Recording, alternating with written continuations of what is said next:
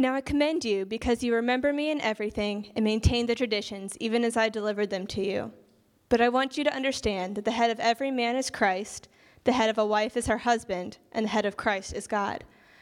Every man who prays or prophesies with his head covered dishonors his head, but every wife who prays or prophesies with her head uncovered dishonors her head, since it is the same as if her head were shaven. For if a wife will not cover her head, then she should cut her hair short. But since it is disgraceful for a wife to cut off her hair or shave her head, let her cover her head. For a man ought not to cover his head, since he is the image and glory of God, but woman is the glory of man. For man was not made from woman, but woman from man. Neither was man created for woman, but woman for man. That is why a wife ought to have a symbol of authority on her head, because of the angels. Nevertheless, in the Lord, woman is not independent of man, nor man of woman. For as woman was made from man, so man is now born of woman, and all things are from God. Judge for yourselves. Is it proper for a wife to pray to God with her head uncovered? Does not nature itself teach you that if a man wears long hair, it is a disgrace for him, but if a woman has long hair, it is her glory? For her hair is given to her for a covering. If anyone is inclined to be contentious, we have no such practice, nor do the churches of God. This is the word of the Lord. Thanks be to God. You may be seated.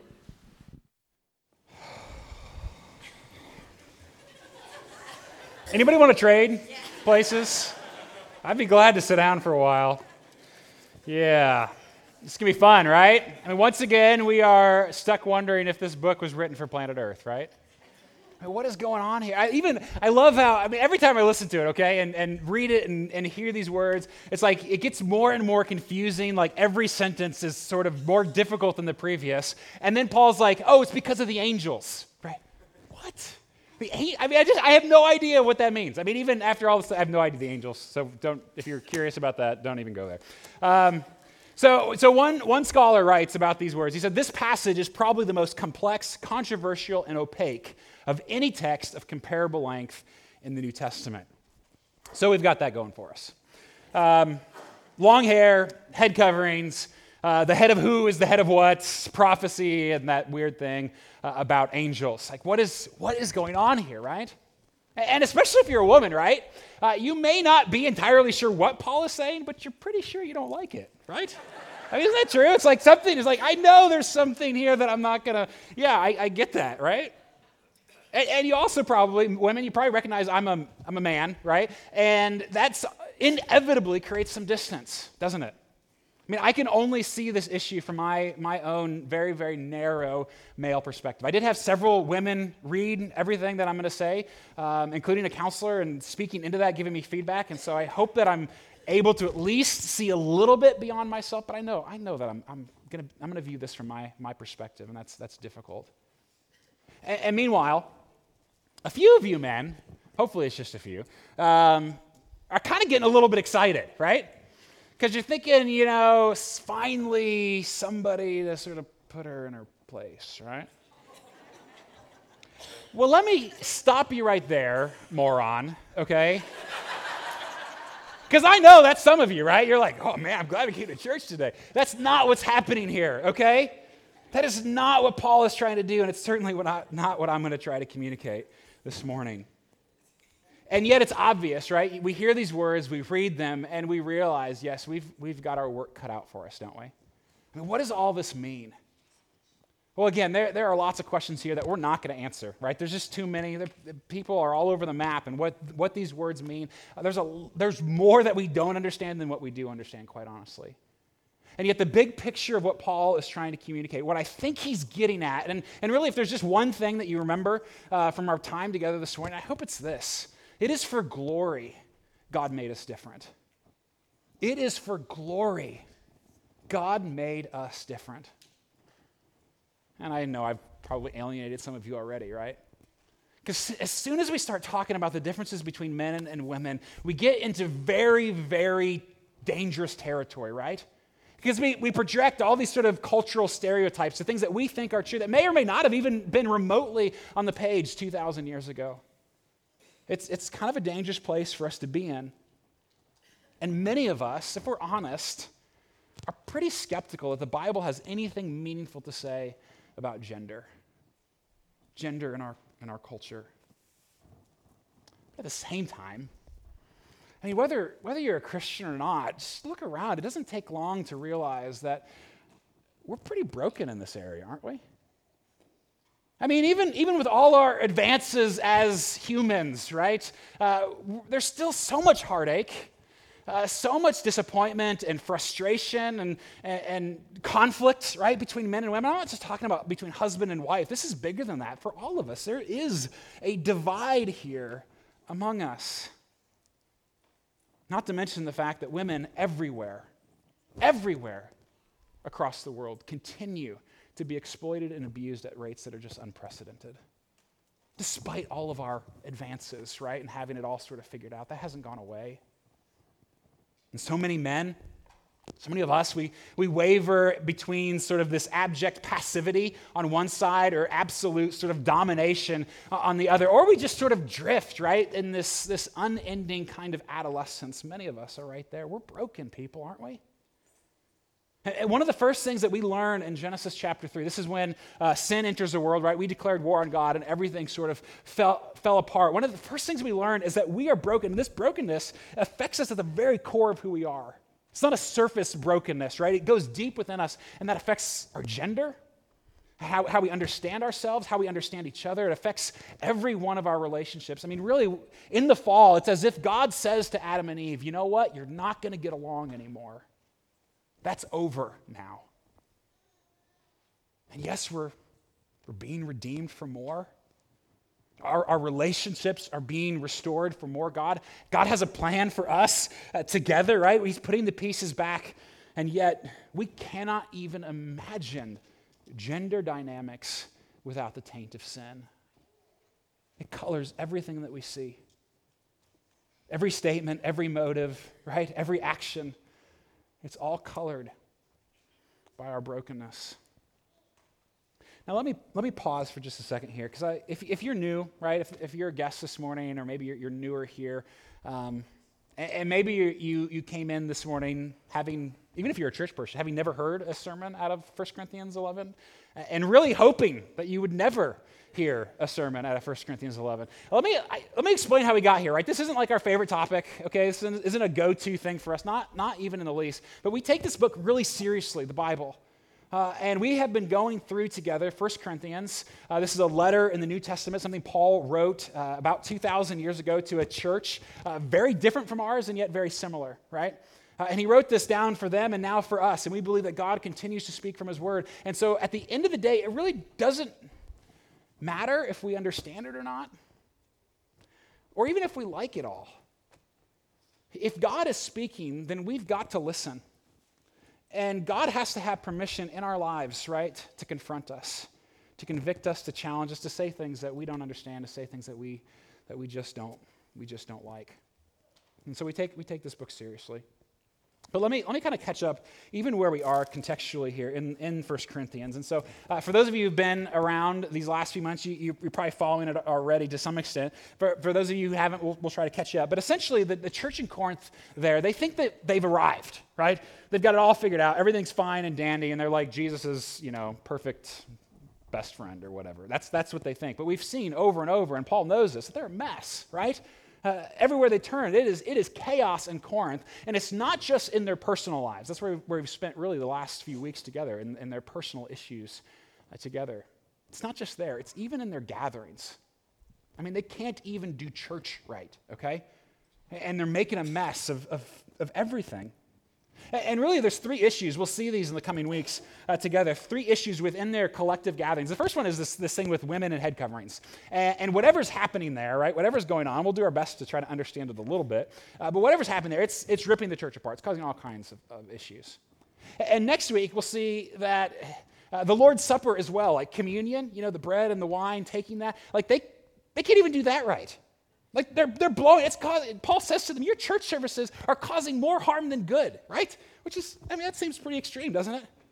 And, and then in the third week, and really, we'll, we'll, or the third issue, we'll spend a few weeks there, uh, that they are even sort of manipulating and showing off with their spiritual gifts, right? These things within the church that they think make them better than one another. I mean, they've, they've turned the church into the very worst episode of America's Got Talent, right? It's just all about them. It's self, it's just, it gets ridiculous. It, it does. So that's, that's kind of the context that we've got here. And each one of those three issues are all deeply relational, centering upon the many ways in which God has made us different, not just, not just gender.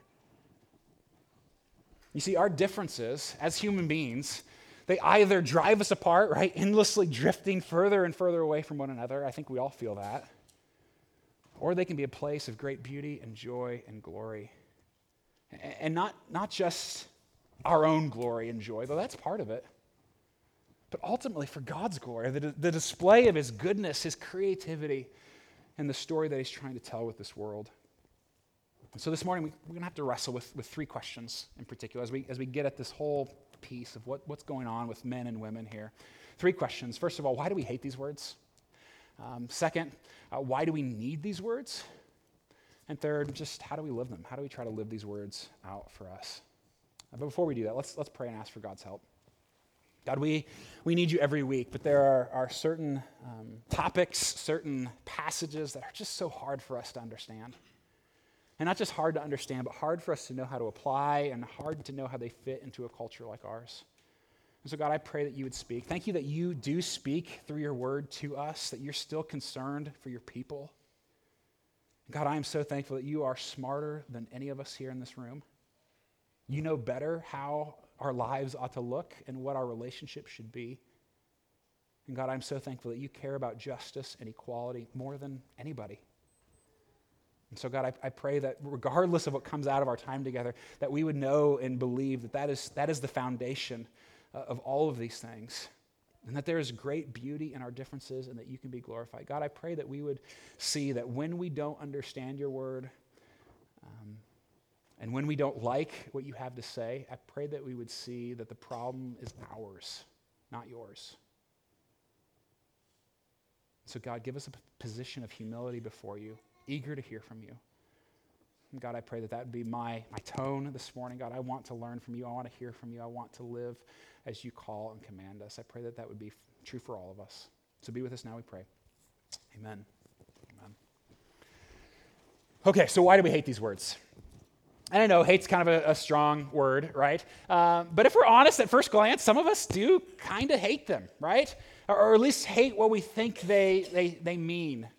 I mean, truth be told, I kind of hate that they're in 1 Corinthians, right? Because otherwise we could just sort of ignore them for a while. Um, but they're here, and so we have to address them. But um, there are three reasons, I think, why we feel sort of this, this inward yuck, right, when we hear these words. Three, three things in particular. First of all, uh, we just don't understand them. I mean, I think that's the first, right? You, you read it and you hear it, and you're just like, I mean, I've been studying this for a couple weeks, right? We have five, uh, you know, teachers this morning at all of our campuses teaching on these things. We've been working together, trying to figure out. And honestly, understanding is, is half the battle, maybe more so. And we're not going to answer all of your questions, not even, not even a portion of them as you hear uh, those words that were read. And nobody, truthfully, I, I, don't think, as much as I've been reading um, into this, and commentaries and scholars and historians and all of that, I don't think anybody really knows exactly what's going on with these head coverings. I mean, it was such a unique, specific cultural practice during this time period. There's just, just not a lot of cultural evidence and, and historical, um, you know, stuff to be able to build a whole lot upon. And yet, what I am pretty confident, uh, and I think very confident in with these words, is that it is a cultural practice, the head coverings. Um, for us, it's very different, right? But for, for a woman back then in that culture, uh, to have your head uncovered in public would communicate that you were unmarried and sexually available. And so there was kind of a message to, to go with that, right? With, with your appearance. It was a, a thing that would communicate. So you got to imagine then, within the context of the church, right? Um, and again, we're, we're so far apart culturally, we don't, we don't understand it. We project it into our terms, but you got to understand what's going on there, right? Before we can understand what's going on here. And, and so imagine uh, a church standing up to pray or to preach um, there in that, that first century church. And even let me say, the gift of prophecy in the New Testament uh, is very similar to the gift of preaching today. It's not the, it's not the same, but they're, they're, they're close. And so uh, Paul is talking about and acknowledging the fact that women would do that within the first century church. They would prophesy and they would preach. He gives them instructions to do so. And Paul is okay with that, as are we at Christ Community. That's why we had Pastor Jeanette out here uh, just a few weeks ago to do that uh, as well. But, but imagine, though, So it's not, it's not the fact that she's a, a woman speaking, but imagine her doing so, uh, getting up to, to preach, to proclaim a, a, message from God. That's kind of the idea of prophecy. Uh, to do that, uh, but also communicating, even if unintentionally, right?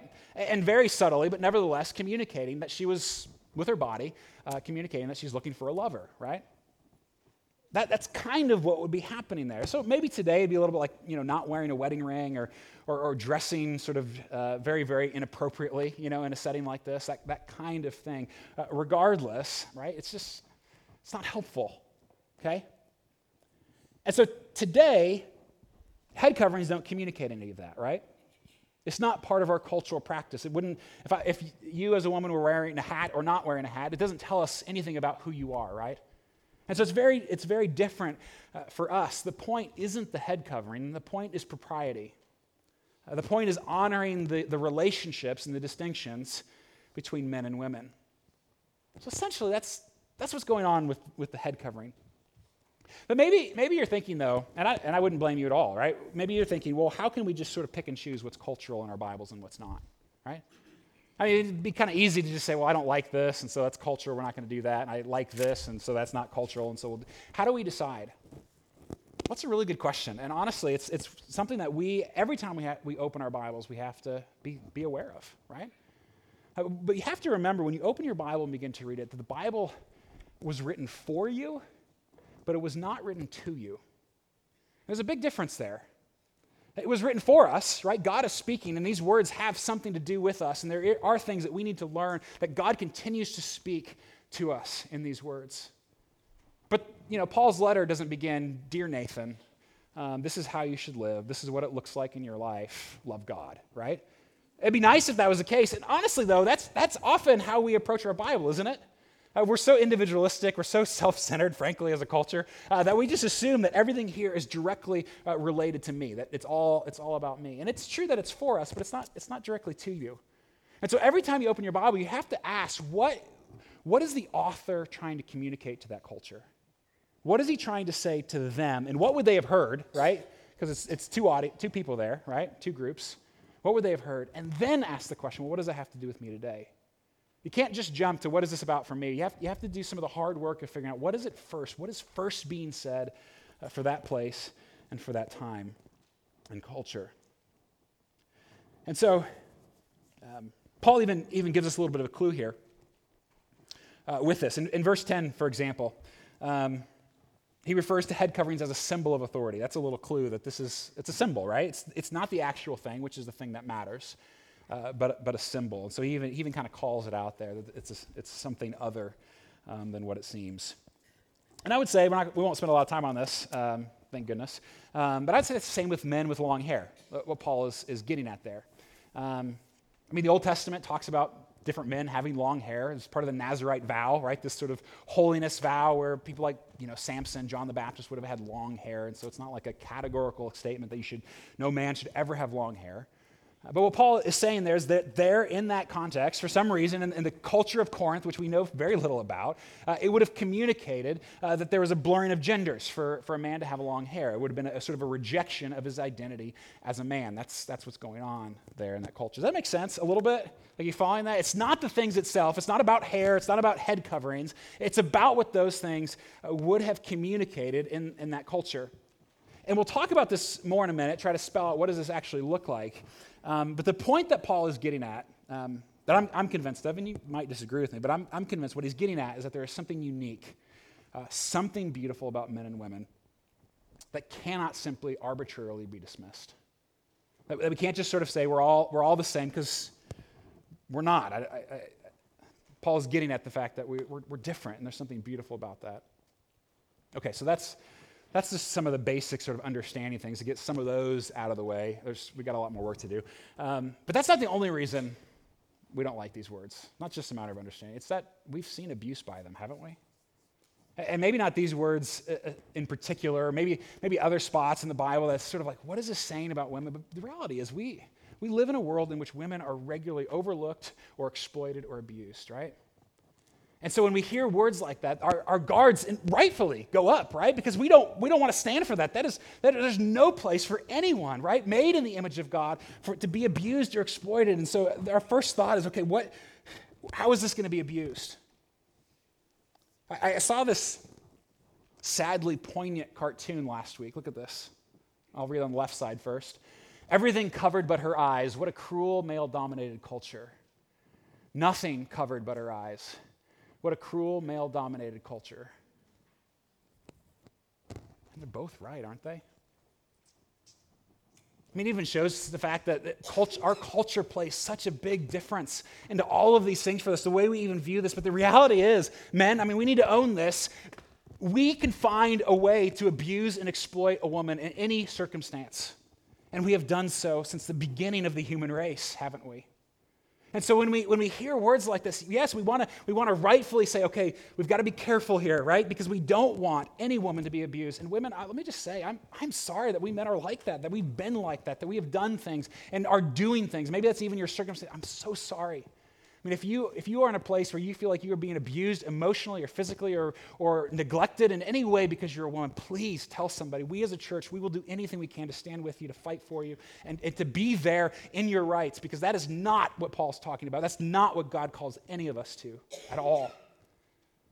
I mean, even, even just, just going to the sort of the sickness within our society, it's like, you know, the boxing match last night. Like anybody just wish Mayweather had just been crushed, right? Because of his history of domestic violence. And yet, anyway, he's, yeah, whatever. the point is, these words, I'm not really a boxing fan, but I really wanted him to be pummeled. Just, just a bloody, yeah, okay, need to repent. Um, but these words, okay, these words, they can be abused, and they have been abused. Um, and, and people come out of traditions in which these words are abused, absolutely, but they don't have to be. The Bible is not anti women.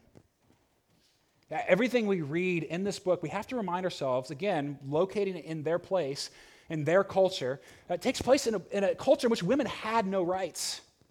And so the very fact that Paul and Jesus both push back hard against their culture ought to grab our attention. Because Paul and Jesus both affirm and value and, and seek out the rights of women in ways that would have been absolutely unheard of in their culture. I mean, the early church, there's great historical record of this, both in the Bible and in, in documents surrounding that time period, uh, that the church was a safe place for women, caring for them, uh, giving them places of dignity and roles of significance that were absolutely unheard of in the ancient world. The trouble is, we, we look back at them, right, from our perspective, and we call them regressive, right? They're so backwoods, right? But we gotta, we gotta take them on their terms first, right? Where they were. I mean, they would have been considered ridiculously progressive in that culture, pushing for things that people hadn't even considered as possibilities for women. The Bible is not anti women. We don't want anyone, for any reason, ever to experience abuse. Now, the third reason, that's the, this is the hard one, really. Because um, we can kind of move past some of those other ones a little bit, gain a little bit of understanding, say, okay, yeah, we think these words have some val- validity for us. We're not going to uh, abuse them. But the reality is, the third thing, we just don't have a category for words like this in our culture. Because um, it sounds like Paul is putting limitations on women that he's not placing on men. And we don't like limits, do we? Uh, we don't like to be told that we can't do anything, uh, regardless, right? That's why uh, we as parents, you know, we keep telling our kids that you can do and be anything you want to be, which we know is a lie, right? I mean, kids, I'm sorry, you, you can't, right? There are limits, right? We, we are limited by ourselves, by our personalities, by who we are, by our culture, by our, our resources. There are limits on us everywhere, and yet we fight against them. And so let's, let's get at this this difficulty with, with the next question why we need these words. Why do we need them? Well, three things here as well. Uh, first, why do we need these words? There's glory in being different. There's glory in being different. And so, even at, at, first glance, right, there's something beautiful about being different that Paul recognizes, that God recognizes as, as different. We're not the same. You don't have to be a Christian to recognize that. Most feminists today, right, even on the extreme side, would say, yes, that we are different. Men and women are not the same. And those differences are more than just biological, right? That there are things that are unique about the way God designed us And there's something beautiful about that. Something that, something that really should cause us to step back and celebrate and to, to worship, not us, right, for being different, but the God who, who came up with such a creative plan to tell his story. It's something glorious within us. Now, it's the specifics that throw us off, right? Can't put this off any longer, so let's, let's look at verse 3. Verse 3, Paul says, I want you to understand that the head of every man is Christ the head of, wa- of a wife is her husband, and the head of Christ is God. Okay, this is where it gets a little bit stickier, right? Now, Paul is not saying, and nowhere does the Bible communicate that, that men are somehow better or more qualified or gifted or anything like that than women. Absolutely not. In fact, Paul says elsewhere, in Galatians, for example, he says, There is no male and female, for you are all one in Christ Jesus. This is not an issue of equality at all. It, it cannot be. Not if we understand all of what God is saying with, with this book, right? And the story that he's telling. It is not an issue of equality. And yet, Paul doesn't think we're all the same. He thinks that God made us different, that God probably did it on purpose, right? And has a reason for doing so. And there's really no way of getting around this, right? Paul believes that men ought to be in a position of authority. But men, don't miss first what, what Paul says to you. Because it's easy to sort of rush over. We like to get to the part with, you know, talking about women and all that. But Paul makes it very clear that your authority is Christ. That means your authority at work, your authority in your home, your authority when nobody is around, nobody is watching. You are accountable to Christ. Focus on yourself and, and submit to Him, right? We've got to begin there, and I, I we, we have to start there. And, and honestly, man, if we could, if we could actually do that like halfway, imagine how much easier to make the rest of this passage, right? I mean, the reason so many women understandably sort of push back against words like this is because they know us, right? They've met us men, and sometimes we're the worst, right? And we do take and we do uh, abuse and take advantage and ignore and all those kinds of things to get our own way. Shame on us.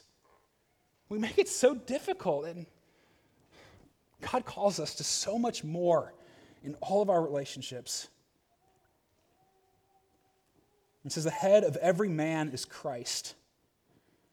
and The head of a wife is her husband, and the head of Christ is God. So, what does it mean for the husband to be the head of his wife. I don't know. Um, Paul gives a, a, uh, a, clarifying word picture in here. I kind of love that he does this, cracks me up. Um, he says that it's, it's just the same as Christ is, uh, that the head of Christ is God, right? That's what he says. It's just like that, guys, right? Uh, basically, say it's, it's just like the Trinity right? And we all understand how the Trinity works, right? Um, and so it's like that. And so quit your worrying. It's just like the Trinity. I, I, I mean, it, it, makes me laugh, right? And yet I love that he does that because he's, he's showing us that this is a mystery beyond understanding. I mean, in the same way that our God that we worship as Christians can be both three and one, and one and three all at the same time. In the same way, we we, men and women, the way we interact, the way we relate to one another, the way we figure out all of our relationships and roles, it's a mystery. And not a mystery to be solved, but one to be enjoyed. One to sit back and wonder and say, this, this is what our God has done. He's made us like Him, Him who exists as a as Trinity, right? As three in one. It should sort of blow us away, shouldn't it? And yet, also, we learn from the Trinity that, that God the Father, he's in a position of authority over God the Son. And that's very clear. While on earth, Jesus trusted his Father, submitted to him. And yet at the same time, we know, right, at the very core of our beliefs, it doesn't mean that Jesus is less, right? Uh, of course not. That'd be, that'd be absolute heresy. Jesus is, is fully God, equal to the Father, and yet he's different. And Jesus willingly emptied himself of all of his rights to save us, but he never ceased to be God. And if that's the relationship between God the Father and God the Son, as we look at the relationship between men and women, I mean, this ought to be a place of incredible dignity and worth. I mean, looking at this, right, that we get, we get to mirror God in ways that we can't even begin to understand. Not, not subservience, Not, not somehow less, but a place for glory. I think of it a little bit like a dance. I mean, if the dancers are good, um, you can't really tell who's, who's leading, right? Uh, but somebody's leading. Uh, but it's, it's not out of sort of domineering authority. It's a picture of, of beauty and grace, of, of mutual submission and trust and togetherness, right? It's a, it's a partnership. And you, you don't see it, you can't even necessarily explain it. And yet you know it's beautiful. You know something, something good is there. The trouble is, we're broken and we've turned it into more of like a, you know, ultimate cage fighting, haven't we? But go back to what Paul said with head coverings and haircuts. Because with all of this, what Paul, Paul is saying okay, is that whatever it looks like, and he doesn't, he doesn't spell it out, he doesn't say this is exactly what it should be for the 21st century, what, what it ought to look like. But he says, whatever it looks like, we're not the same. And that's a good thing. That, that God, He made you male or God made you female, and we can live out those differences with joy, relishing in their beauty, whatever, whatever that looks like for us. And if you are curious of, of what sort of implications a passage like this would have on the transgender uh, debate, I'd be glad to send you some resources or, or recommend some to you because it does, it does speak into that, right? That there is something unique, something important about God making us male and God making us, us female. It's not arbitrary. Now, we'll get, we'll get more practical in a second. Um, but let's, let's wait till we see the full picture because there's a couple other things here about this, the beauty of this, right? Why we need these words. Um, second, Second, there's glory in needing each other. It's not just that we're different and we can celebrate that. It's that we are, we are dependent on one another. We may be different, but we cannot, we cannot go it alone. And, and women, if you're feeling a little bit marginalized at this point, I love how Paul kind of lays into the men in this, this next part. Um, he throws it right back at us. It doesn't maybe sound like it at first, but I think, I think you'll understand it once we get through it a little bit. Um, but verse 7, he says, uh, For a man ought not to cover his head, since he is the image and glory of God, but woman is the glory of man. We'll have to kind of touch on that a little bit. Um, verse 8 For man was not made from woman, but woman from man. Neither was man created for woman, but woman for man. Okay, now hear me out, right? Um, the Bible declares very clearly that both men and women are fully created in the image of God. Absolutely, right? And Paul knows that. He's, he's probably got Genesis memorized, right? He knows that. And as a rabbi, he, he's not trying to contradict or change anything. He's not talking about our ontology, right? Who we are at our core. He, he's talking about chronology, right? And he's telling the story of Genesis, reminding us of, of how it unfolded so that we see our dependence on one another. If you're familiar with that story, right? Genesis 1 and 2, God makes everything, and it's Adam and Eve living there. Uh, at first, it's just Adam, right? And the animals and the plants and all that. And, and, and God tells Adam to get to work. Uh, he's got a responsibility to cultivate and keep the garden. This is, this is before sin entered the world, before everything fell apart, that Adam is supposed to do that. And yet it doesn't take long for, for God to realize, and God is perfect, right? He's done this on purpose, to, I think, to, to teach us, to show us our need for one another. Uh, but it's very clear that Adam's not cutting it that he can't do it. Uh, that the task for humankind, the work that God has given to us as humans, is too big. And so, what is God's solution to that problem? He makes a woman. We forget that, don't we? I mean, we, we think of this text only in context of sort of what it means for marriage, but it's so much more than that. It runs to the very core of, of purpose and identity and, and our, our called to, to work and to be productive and, and all of that. And the reality is, we can't do it without one another. That we, we need each other, we are dependent on one another. And so, as the story goes, God had, had made Adam out of dirt, which could be a lesson for us men. Um, and, and, Eve was, was made from Adam's rib, right? It's such, a, such an amazing story. The whole dream, you know, he falls asleep and, and all of that. And, and, and so Paul, he says in verse, verse 11, commentating on this, he says, Woman is not independent of man, nor man of woman. For as woman was made from man, so man is now born of woman, and all things are from God. And it's like in those last statements, in case we didn't catch, you know, in the creation story, how dependent we are on one another. He's, he's saying there, yeah, sure, sure, Eve came out of a man don't forget, men, every other man since in the history of humans has come out of a woman. We're not able to do it on our own. We are dependent on one another. And I, I love that Paul goes there because I think Paul knows how easy it is for us men to abuse, to exploit, right? To take advantage. It doesn't prevent him from saying these words. And yet he throws it right, right back at us, right? He's that, that before we men even think about domineering, we've got to stop and realize that we are nothing without women. Even in a perfect world, back in the garden, we couldn't fulfill our work until God made a woman. There's glory in needing each other. I got an email this week from uh, someone in our, our, church family. Wrestling through this text, you know, I had a, a quick conversation uh, last Sunday at Party in the Park, and, um, she's a, a, strong, smart, professional uh, woman. She grew up in a uh, culture, a, kind of a setting in which she was required to wear a head covering. Um, so to go to church or to to pray in private or whatever. She had to, she had to cover her head. And, and for her, in that context, it was, um, it was a, a, tool of oppression, of reminding women that they were somehow, somehow less. Um, and she's, she's not a part of that anymore, obviously. She's, she's here and, and all of that. And uh, she said something in an email that really just grabbed me. Um, I, I, love what, let me, let me read what she, what she says. She says, As a female, this chapter can initially be offensive.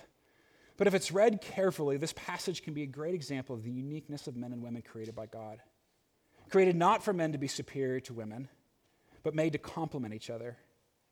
Imagine what the church would look like if it was only men. Think about that for a second. Like, imagine that. And she says, Imagine what it would look like if it was only women. Think about that, right? I mean, strip away half the people in this room and think about everything that we would lose. How deficient we would be as, as people. The, way, the ways we, you know, the, I mean, it would just change everything, wouldn't it? And she continues, it is clear that we need combined respect, submission, commitment, and a whole lot of forgiveness. Do I hear an amen? She writes, in order to be united within the church and with God. And then she concludes Nathan, if you're concerned about the possibility of offending members of the church with the upcoming sermon, just know that as long as there are donut holes, people will keep coming back. So that's a relief. So glad, glad we got that covered. But don't miss what she's getting at there. It is for glory that God made us different. And the, the, third thing, and I think this is the most important, as important as other, other things are, the, uh, the differences that we can celebrate, the need that we have for one another, I love this third one. There's glory in being able to tell his story, tell God's story. Because everything, everything tells a story, right, people? I mean, that, that, everything. Everything is meant to tell the story of a God who loves, who pursues, who, who woos, who will do anything uh, to win a people for himself, even to the point of his own sacrifice, right? And a story of a people who respond to him with humility and with joy and submission. And so, if you want to know why God did this, right? Why did he make it like this, make us different, and even with all the challenges and, and all of that? If you want to know why, in the specifics, I don't know, right?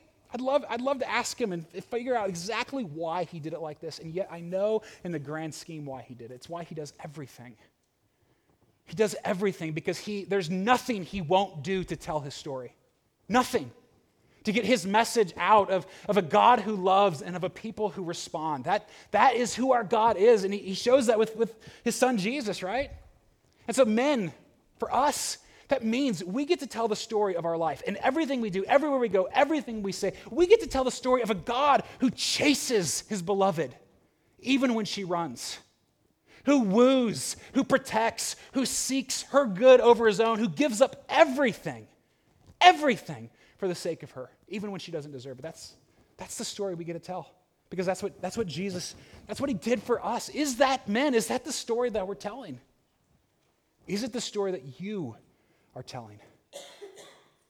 And women, right? It goes for us as well. And I know we, we men, we, we blow that first part. We don't make it easy for you to tell this part of the story. I, of course we don't. I'm sorry. But you get to tell the story of your life of the people who respond with joy and humility and grace and faithfulness and trust to this God who, who made us, who pursues us, who chases after us, even, even when we don't deserve it. Is that the story that you're telling? And then working together, right? Men and women together, serving each other, submitting to one another. I mean, if, you, if you're a Christian here this morning, if you have met this Jesus, you've encountered his news, isn't, is there nothing we wouldn't do, right? To tell the story. to help others get a glimpse of this great and beautiful God who does these things for his people. There's nothing, there's nothing we wouldn't do. And of, of course, none of this makes sense, right? I mean, at first glance, right, you read it, it's like, none of it. I mean, just, we don't have categories for this in our culture. It doesn't make sense at all. And yet the gospel changes everything, including the way we view our world, the way we view ourselves, and the way we, we, view one another. And this, I mean, really, if you think about it, if you've been around with, with 1 Corinthians, this is what Paul has been saying week after week, isn't it? At the end of the day, he keeps telling them, sure, you've got your rights. Of course you do. And we love our rights, and we will do anything for our rights. But he keeps saying, Jesus is so much better than our rights. He's worth any sacrifice, giving up anything on both sides, both as men and women, as people who know him and follow him. There's nothing we wouldn't give up. So, how do we do it? What does this actually look like? Well, let me even just say first off that um, I, I actually like the fact that the Bible doesn't really tell us much of what it ought to look like. I mean, I think God is aware that cultures change, right? And these things look different in different cultures, the way men and women interact and, and all of that. So there's not a ton of specifics. Uh, but let's just try to give us a few handles, okay, on, on these things so we kind of at least have a, a, picture maybe of what, what God might be getting at here. Um, let, us talk about the church first, because that's, that's really what Paul is talking about in this section. There's implications for the marriage relationship, and so we'll, we'll talk about that next. But really, he's talking about what it ought to look like within the church.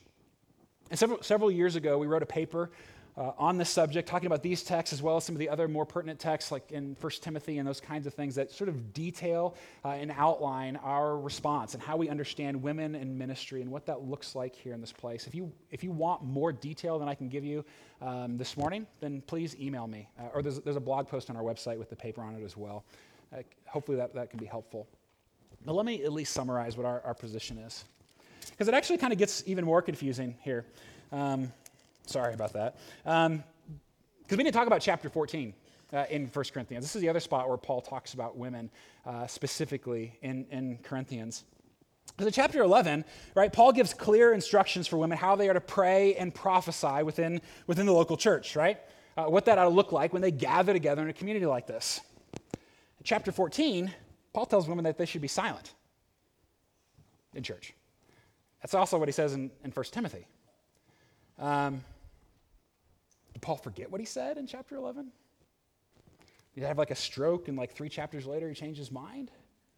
I don't, I don't think so. Paul's a pretty brilliant guy, right? I think he's got something going on here. And what, again, this is what we've got to take scripture in its context, right? We got to understand what's going on in the surrounding places. And so, chapter 14, for example, this is when we get to the spiritual gifts and everything's a mess and people are arguing and fighting and they're all trying to, frankly, they're all trying to be heard, everybody, men and women alike. And Paul says very clearly in chapter 14 to all of the church, both men and women, why don't you just shut up once in a while, right? Uh, I mean, it, it says you go to church not to be heard not to be served, not to be important, but to give of yourself, to hear and to learn and to serve others. And so he begins even there in chapter 14, and then specifically, so he tells that to men and to women. But as, as for women in, in chapter 14, it's in the context uh, of elders weighing the words that have been spoken, uh, giving doctrinal oversight uh, to the church. It's in that context that Paul is saying that the women are to refrain. So, this passage, chapter 14, um, in particular, along with some of the other passages in the New Testament, have led us as a church at Christ Community to conclude that women are not to be elders here. Elder, that's our sort of our highest uh, level of, of oversight. Now, if it helps, according to our bylaws, as a staff member, I'm not allowed to be an elder either. Um, I don't know if that helps or not, but everybody has limits, right? And we all live within our limits. Uh, but that is the only limitation. That is it that we believe that God puts on any of us when it comes to our relationships within the church. I think that's the only thing that, that is required. So, for example, we have uh, women pastors at Christ Community. Uh, pastor Jennifer, right, who leads us in many ways with our, with our kids. Uh, we call her a pastor because that's, that's what she do, does. That's how she functions. And so we're absolutely okay with that. We have women who lead community groups and who, who lead in all kinds of settings with both, both men and, and, and women. And we, also believe that some women are gifted and called to preach. Uh, that's why Pastor Jeanette preached here a few weeks ago, right? That's why Paul gives instructions uh, on how to prophesy within the local church. And when that happens, so for Jeanette, when she does so, just like the women in Corinth, uh, like me when I preach, when I stand up here, uh, we do so under the authority of our elders. Well, so that's kind of the church. Probably have some questions there, and that's, that's fine. Uh, we can talk about those. Um, what about at home?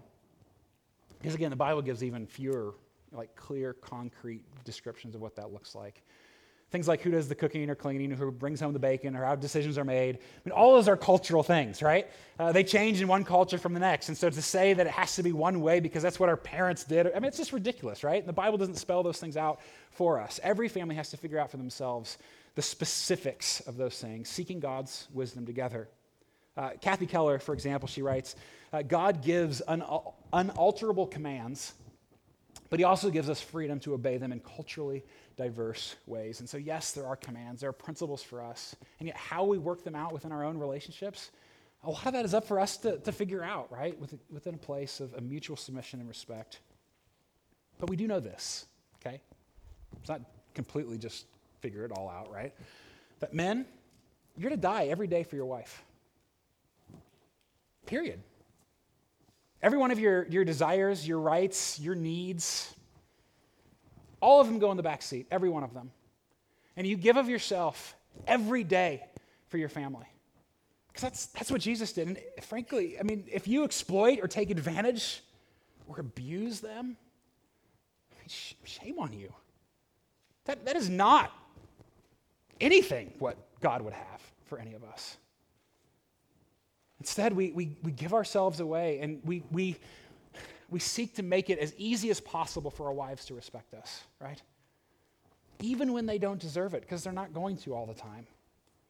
And yet we still, we still give ourselves away. Women? I don't know. It's easier for me to talk to the guys, right? Because I, I know my issues, right? And so I'm sorry, guys, if it feels like I'm, I'm harping on you. It's because I have a mirror, right? And I look and I know I know the issues that I struggle with. And so for women, it's, it's going to be different. I don't, I don't know what it is for you. I think, I think Paul would say it's to respond, right, with respect, uh, humility, and, and, and grace, not, not in a subservience or acquiescence, right? Um, don't be a doormat. If you need help here, if you feel like you're being abused or mistreated, Talk to somebody, please. Talk to us. We want, we want to help in that. There's, there's no grounds for that at all. And yet, you're also called to die to yourself, not just men.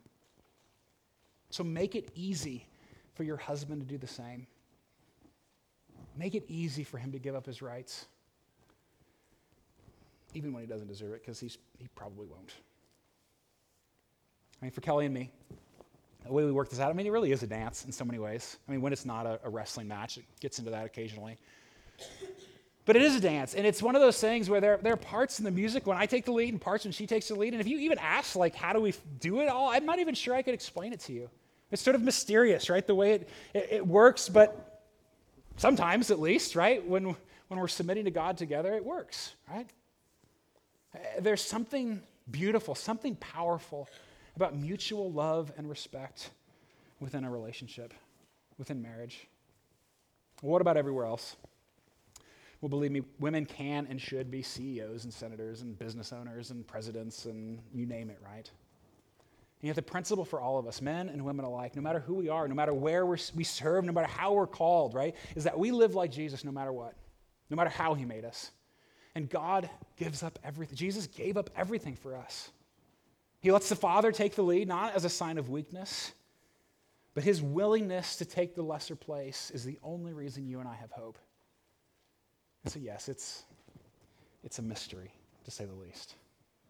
And it's hard, and it's going to be really hard to actually live out these words. And I'm sure, right, just like me, you have lots of questions still from what Paul is getting at with some of these weird things he says. And yet, at the end of the day, it is for glory that God made us different. And so let's pray and let's, let's thank Him for that. God, I'm so grateful that we're not all the same. God, I'm, I'm thankful that there is beauty in being different, that there is beauty and glory in needing one another, and that we together, as men and women, get to tell your story in everything that we do. God, I pray that we would do that well. I pray that we as men would die to ourselves and give up our rights And I pray that the, women here would respond with joy and faithfulness, not, not subservient, but in ways that reflect, God, your design for all of us. And that together there would be incredible joy. Be glorified, we pray. Amen.